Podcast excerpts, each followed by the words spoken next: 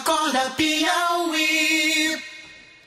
Diante de tantos estímulos e o excesso de informações em constante aceleração, não é de se estranhar que a ansiedade tenha aumentado na sociedade como um todo.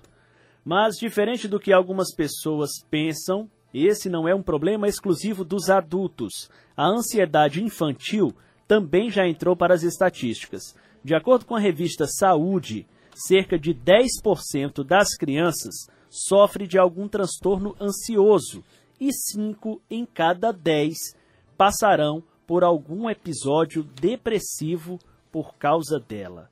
Essa informação aqui por si só né, já nos liga um alerta e é motivo de preocupação e discussão, Fenelon. Sem dúvida, sem dúvida. E a gente tem essa ansiedade cada vez no segmento mais jovem, né? Verdade. Mas isso é o que a gente sabe por alto. Tem gente que sabe mais que a gente, né? É, e naturalmente ela vai provocar adultos doentes também. Sim, sem dúvida. Né?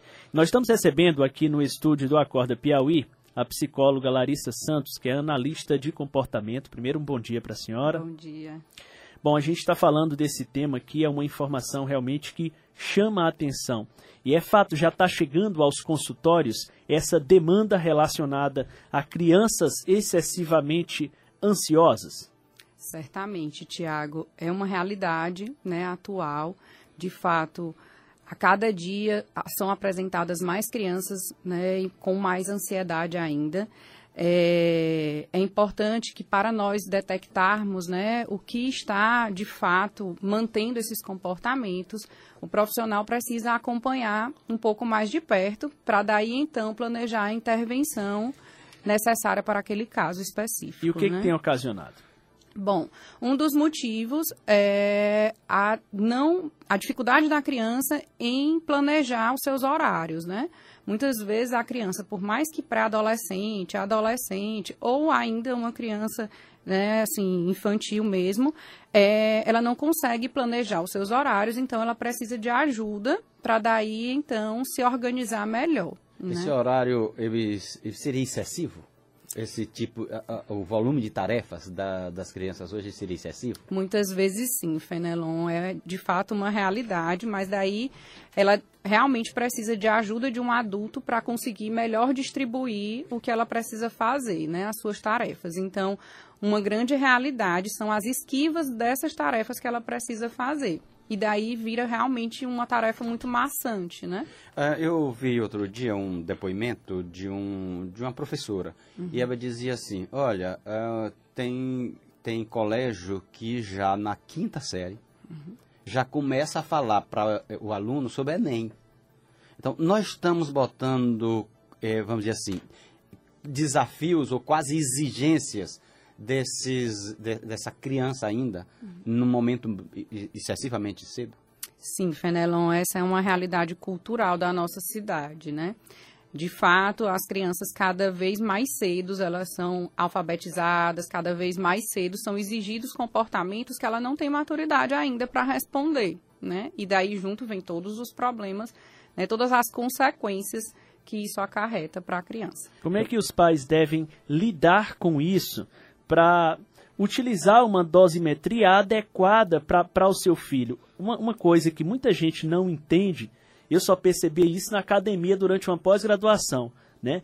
É que as pessoas têm um time diferente. Não adianta você querer impor para um menino que tem uma intelectualidade, digamos assim, mais avançada, né, o mesmo volume de informações de outro que tem um ritmo diferenciado, a quem, né?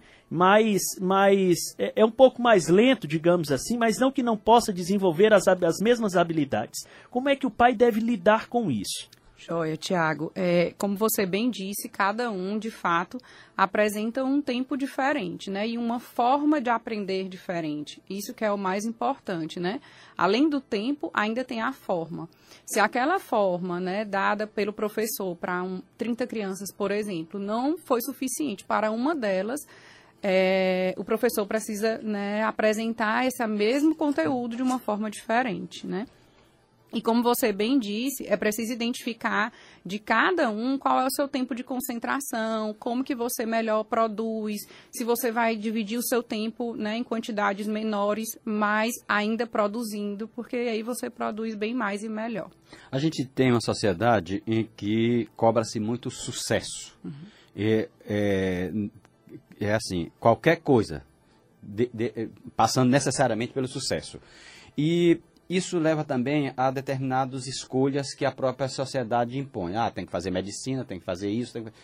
Ah, ah, essa, essa pressão do entorno, uma obrigatoriedade que é imposta, ela é um comprometimento, é um ingrediente importante nesse tipo de ansiedade que vai tendo cada vez mais presente?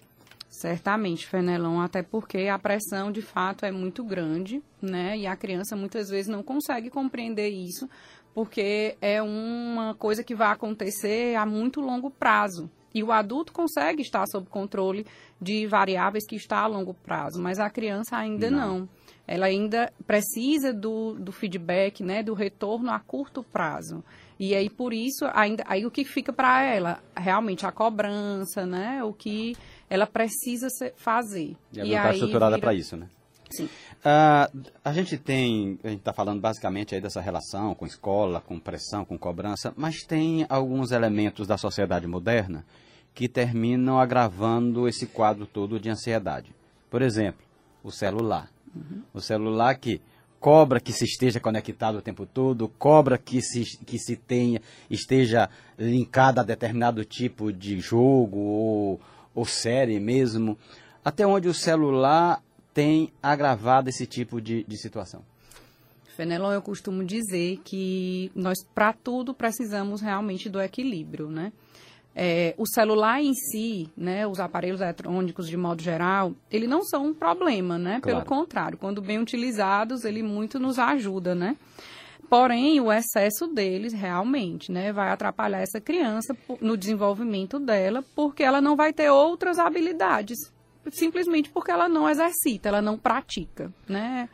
É simples assim, né? Ela realmente precisa de mais oportunidades para desenvolver diferentes habilidades. Nós temos é, em Teresina, especialmente nas, nas últimas semanas, episódios sucessivos de jovens que estão tirando a própria vida. Uhum. Né? Muitas vezes em situação, ele, eles vivem conflitos que às vezes não externam, uhum. né? e os próprios pais não tem nem oportunidade de proporcionar um tratamento para aquilo.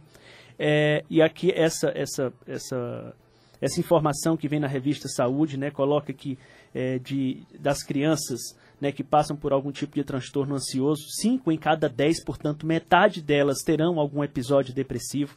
Quais são os sinais que o filho apresenta, que a criança apresenta e que devem ser encarados com seriedade e com cuidado para se evitar que se chegue a um quadro grave? É, bom, Tiago, nós temos realmente uma série de possíveis fatores, né? É, depende realmente de cada realidade, de cada criança e o que fez aquela história, né? Bom, como eu bem comentei antes, é, um dos fatores é a esquiva das tarefas por uma quantidade excessiva e por aí vai. Mas outra forma também é, pode ser por atenção, né? Outra função desse comportamento pode ser por atenção. Então, é, pode ser que essa criança tenha uma atenção reduzida. Hoje em dia, né, os pais correm cada vez mais e aí são realmente muitas coisas para dar conta, né? Durante o dia e essa criança acaba não conseguindo, de uma forma adequada, expressar o que ela precisa naquele momento, né? Ela sempre vai dando sinais. Esses sinais são pequenininhos e depois, né, viram uma coisa, uma, a, a uma gente, situação mais grave. A gente tem situações em que os próprios pais estão dentro de um processo de pressão, sobre, sofrendo pressões de todo tipo esse pai também está em condições, ou ele tá, tem um, um, uma situação que dificulta que ele compreenda esses sinais? Fenelon, essa é uma realidade atual também. Né? né? Em consultório, nós conversamos com os pais para que eles também busquem ajuda, né? Porque como que ele vai ajudar o filho se ele também está sob pressão, se ele também não sabe lidar com os problemas que ele vem enfrentando naquele momento, né? Então, realmente, é um jogo de cintura, né? Que o pai precisa tanto cuidar dos próprios problemas para daí, então, ter condições de cuidar do filho. O tratamento para a criança que começa a manifestar esse tipo de sintoma consiste em quê? Bom, primeiro nós identificamos, é feita uma avaliação dessa criança, né? Quais são os comportamentos que ela vem emitindo. Existem níveis? Uh, não, existe função. Né? Para que, que ela está emitindo aquele comportamento? Né? É o que a gente se pergunta. Por que ela está fazendo aquilo? E daí, uma vez identificada a função desse comportamento, nós vamos, então, identificar quais são as variáveis né, que mantém, e daí nós planejamos uma intervenção. Há, há também é, medicamentos que auxiliam nisso e essa, essa, o tratamento com os pais, quando você fala também, ele é algo simultâneo ao que acontece na, com a criança? Sim, ele precisa acontecer de forma simultânea. É, nós temos né, assim, vários profissionais da medicina que nós atuamos né, em parceria é, para poder conseguirmos ter um melhor resultado. Bom, nós queremos agradecer então a Larissa Santos, ela é psicóloga, analista de comportamento, nos ajudando a entender um pouco mais sobre esse tema que é a ansiedade, o transtorno ansioso que atinge as crianças e que pode levar a um quadro depressivo. Muito obrigado, Larissa, pelas informações Imagina, que nos trouxe. Eu que agradeço. Um ótimo dia para você.